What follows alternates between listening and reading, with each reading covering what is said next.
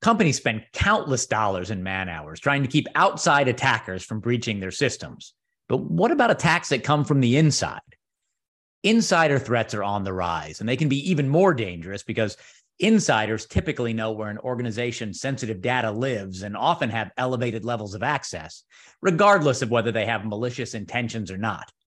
Accidentally or deliberately, insiders can help expose confidential customer information, intellectual property, money, and more. Hi, how are you? Thanks so much for being with us today with the ICS Pulse podcast. I don't know why I always say it like that. Stress the I. It's just my thing. I am one of your co-hosts, Gary Cohen. Joining me as always is Tyler Wall. We're back, back, back. We are back. We've got another great podcast today.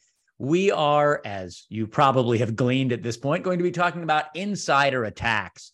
Uh, great guest today, Moty Kanias of NanoLock. Moty is the VP of Cyber Strategy and Alliances at NanoLock. He's a veteran of the Israeli security forces. He's got a ton of experience in cybersecurity, counterintelligence, and knows a lot about insider threats. So ha- has a lot of good stuff to say about that. And before you jump in, Tyler, I'm turning the tables on you. I have a question for you this time. Oh, excellent.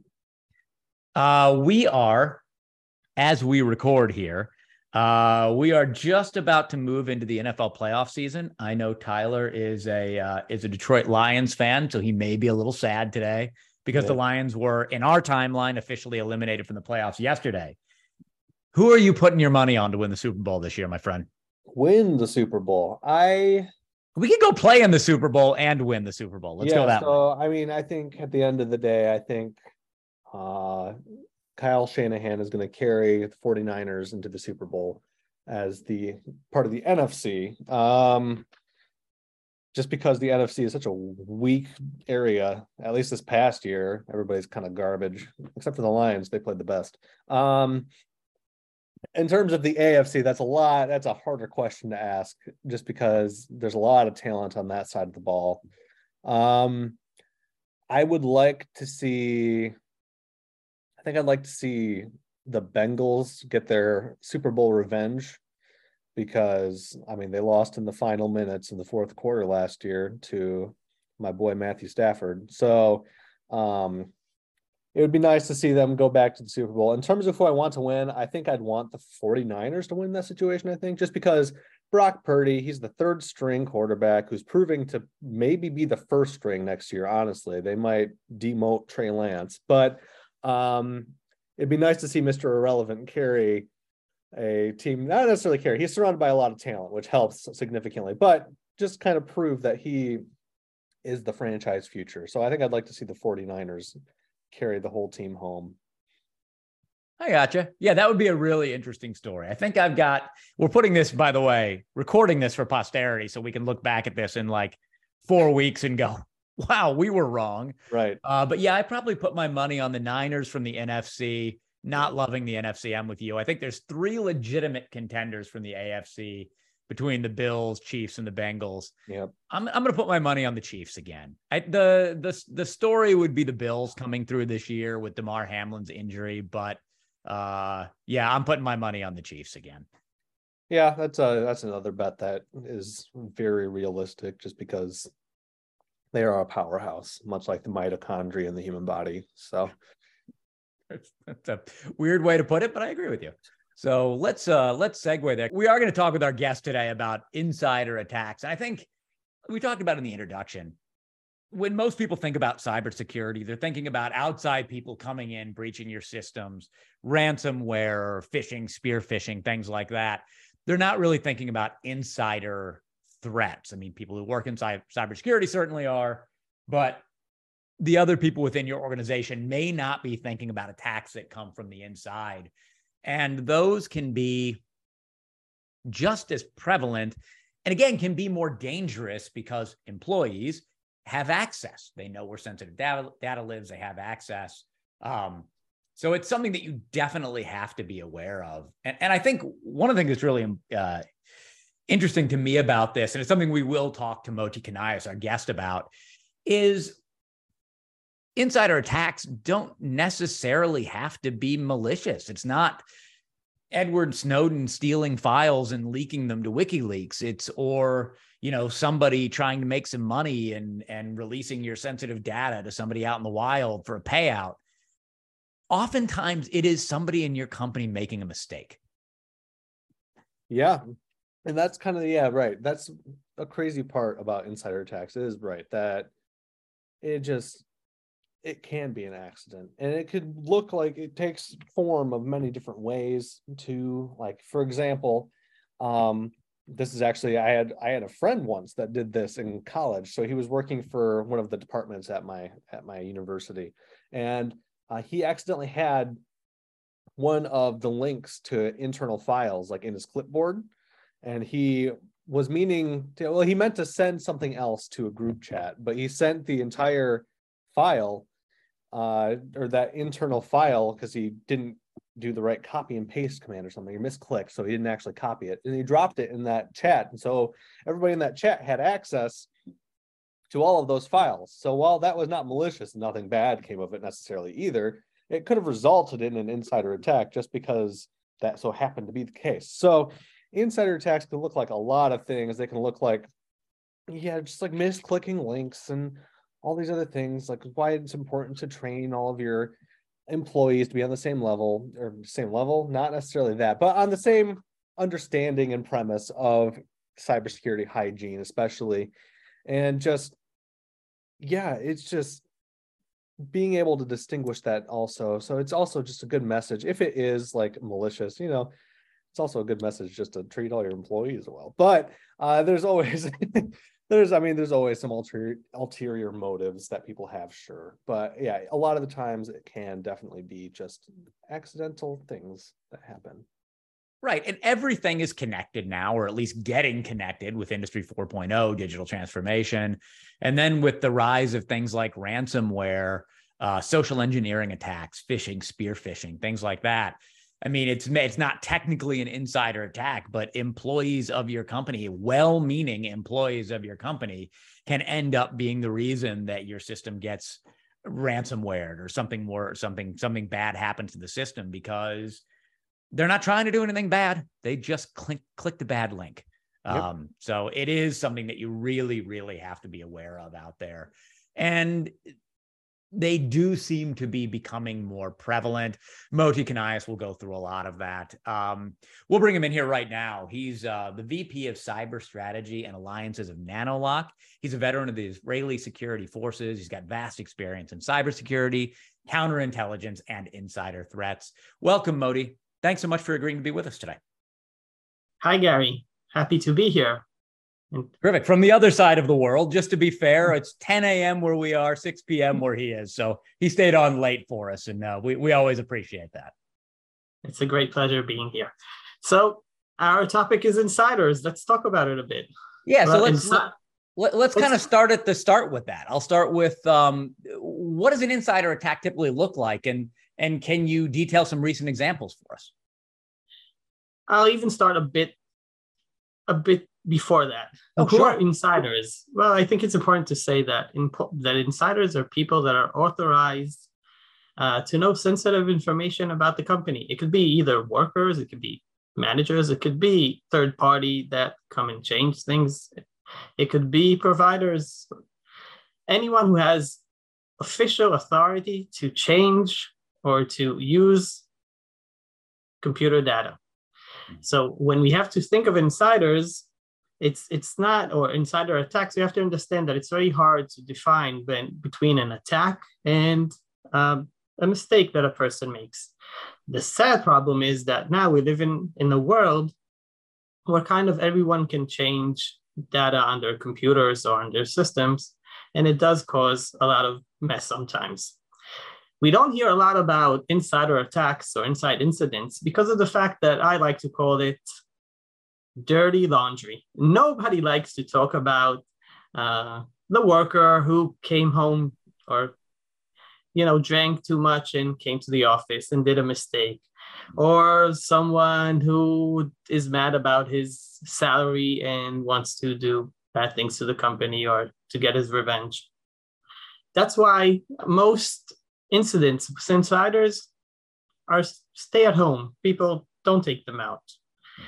They can vary when they do get out from huge things such as the worst insider attack that I know of or even imagine, which is Edward Snowden, Snowden, sorry, who in some ways people will say, well, he's not a classic insider. And I will say, no, no, he is the classic insider. He is a person who was authorized to the most sensitive information that the US security agencies had and decided to take that information that he had and even to run away with it abroad. I have to say about uh, Edward Snowden, and from my perspective, it, it, wasn't a personal cause of a pacifist trying to say, uh, well, this is what the Americans are doing to the world.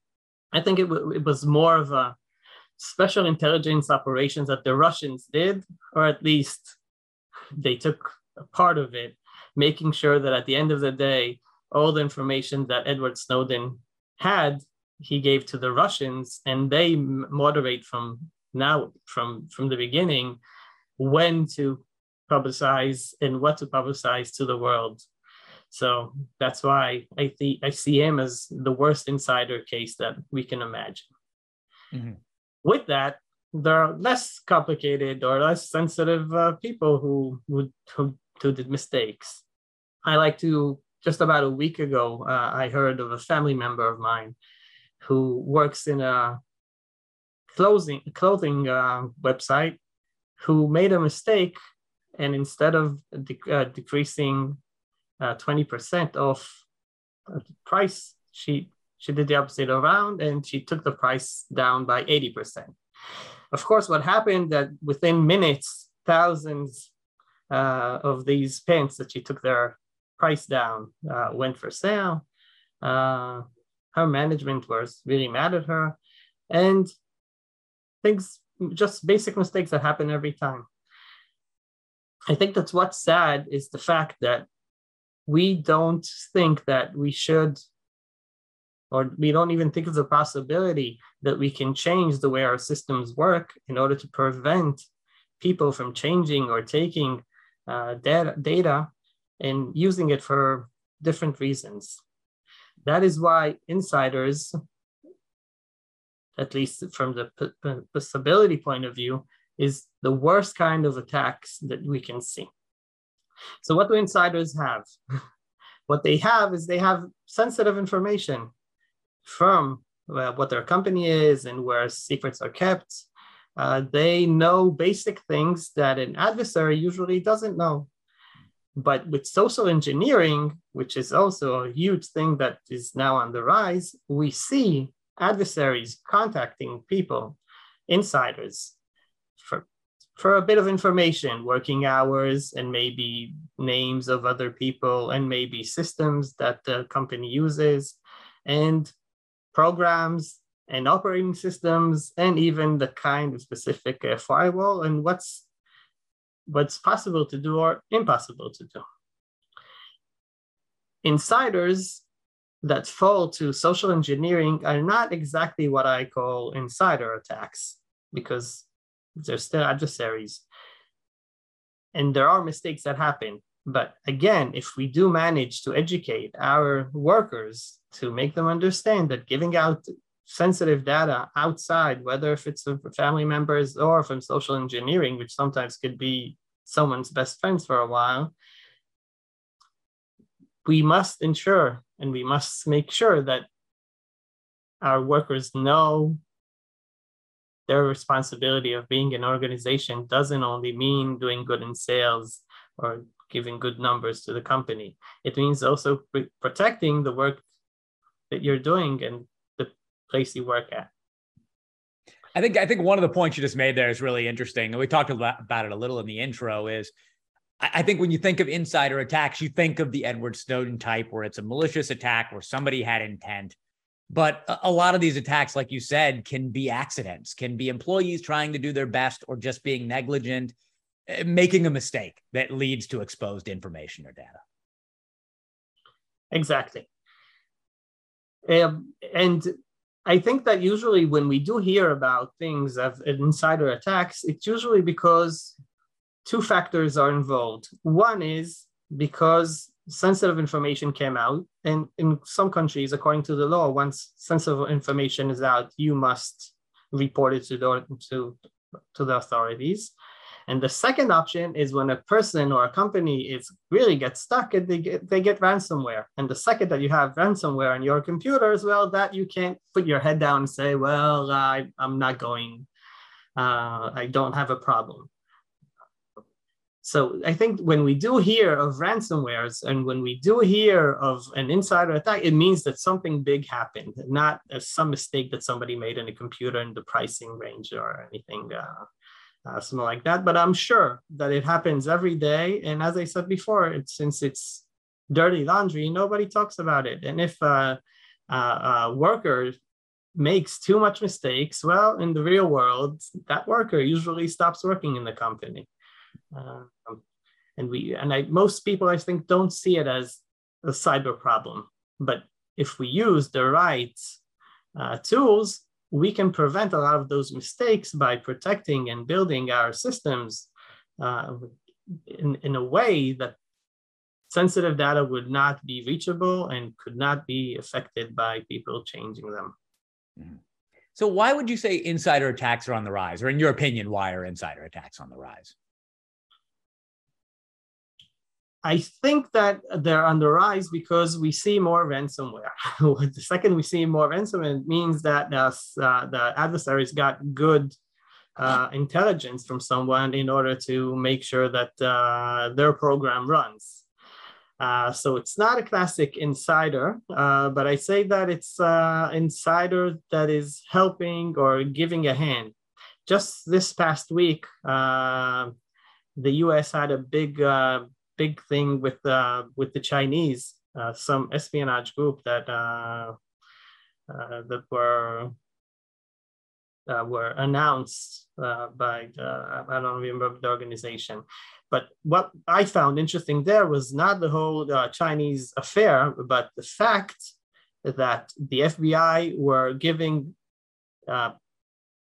influence in, intelligence because the, the operate the intelligence officer of the Chinese tried to use uh, a person, an agent uh, with soldiers with social engineering into giving them sensitive information about the uh, Huawei investigation going on. So the fact that bad people tend to use insiders and if it's for information or basically for attacks, it's it's the same thing. Insiders have always played a big role in hurting organizations. And we've covered so what, a little a little bit of this already, but what what makes an insider attack possibly more dangerous than the standard outsider attack? Since the insider knows the organization best, his knowledge can give a very good guidance for the adversary he could tell them the specific vulnerabilities. It can tell them a lot of things, uh, which makes the attack much more efficient. Hmm. Makes sense. Uh, which types of organizations would you say are most vulnerable to insider attacks? Say that adversaries uh, usually attack uh, what they can. So I would say that uh, people who don't have any cyber protection, well, they shouldn't be surprised. But with that, I can say that there are a few things that, uh, that are even worse than not having good cyber security protection. The first thing is having um, novelty equipment. And nowadays, we have a lot of computer equipment that don't have any more, um, that are not supported anymore, which means that they're very, very easily attacked. Another sector that could be very influenced is organizations that somehow uh, are a part of what I'd say uh, political groups, specifically uh, what the Russians would think that uh, that had to do with people, organizations that support uh, Ukraine. Uh, so if you somehow, or if a company somehow manages to affiliate itself into some group, well, there's a good chance that they'll not only get cybercrime, but they might even get um, nation state adversaries attacking them. Uh, but but but cyber cybersecurity does give a lot once once it's once you're harder to attack. I, think the the big question here is uh, we'll we'll ask you to solve the world's problems. What can industrial companies do right now to protect themselves from insider attacks? The first thing I think that that they have to do is look inside their company and try to figure out how they how their network is built. When I think about the colonial pipeline, I was trying to think of why they shut down their system because of an IT attack. But more than that, why did they pay ransom? Because if they're secure and if they feel that they're secure, there's no reason for them to pay ransom or even to close the, the, the pipeline itself. And they did both.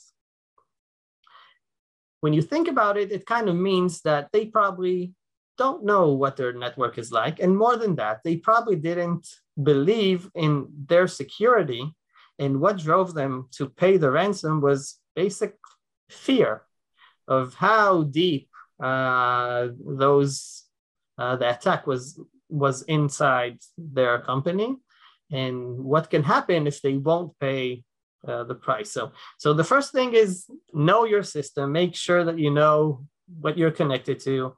Uh, make sure you know uh, what equipment you use.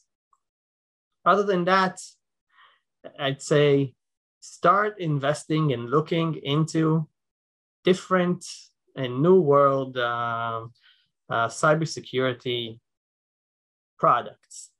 We've been hearing a lot in the past, uh, I'd say, two years of, of, of a term, zero, zero trust. Well, zero trust, a lot of people don't understand what it means, but, but basically, from my point of view, it just means taking some of the abilities of every worker to change any parameters that they can and make sure that only the right people have the, the right um, i'm stuck with the word. Make sure that only authorized people can make changes on your system. So if if you do find and and and what i tell people to do is try to find zero trust solutions and make sure you apply them in your organization. Educate the workers. And once you do both of these you do a you do a, a big change in getting yourself a bit better than maybe another company who is next to you uh, uh, you made a point just then. So, how important is just basic employee cybersecurity training? I mean, so people can recognize a standard phishing email I mean, because, again, it's not always a malicious employee that allows the intrusion. It's somebody who maybe clicks on a link they shouldn't have clicked on. It's it's very important, and I think that it's uh it's it, it's more important than first aid you know first aid you can always call uh, uh an ambulance a 911 uh, but when you get a cyber attack well there's no one you really you can call and nobody will be there within five or ten minutes. And you never know how deep an attack can go. So it, it could be a phishing mail that is connected to a trojan horse uh, that could be connected to spy to uh, not even spyware to ransomware and to lock down your system or even destroy all of the information that you have inside uh, the company. But you know a lot of um, i think that a lot of industrial places will say well we're not even connected to the internet. Then you know social engineering is not really an issue. Well could could be that they're right I don't believe that there really are standalone systems that aren't connected to, to the internet of all, at all. But but if they if if they do uh, if if they do if if you can find a company like that, well, it doesn't mean that they're not in danger, because getting information uh, from personal um, social media of the workers is still is still an option, and usually when you're not connected to the to the internet, it gives you kind of a good reason not to invest in cybersecurity. And there are a lot of ways into getting into systems. And there's always someone with their Wi-Fi on and his cell phone in uh, in a factory. And if you just if if managers will just close their eye and say, well, cyber can't reach us, well, they should wake up and understand that we're all connecting all around and it's just a matter of time until companies will get attacked.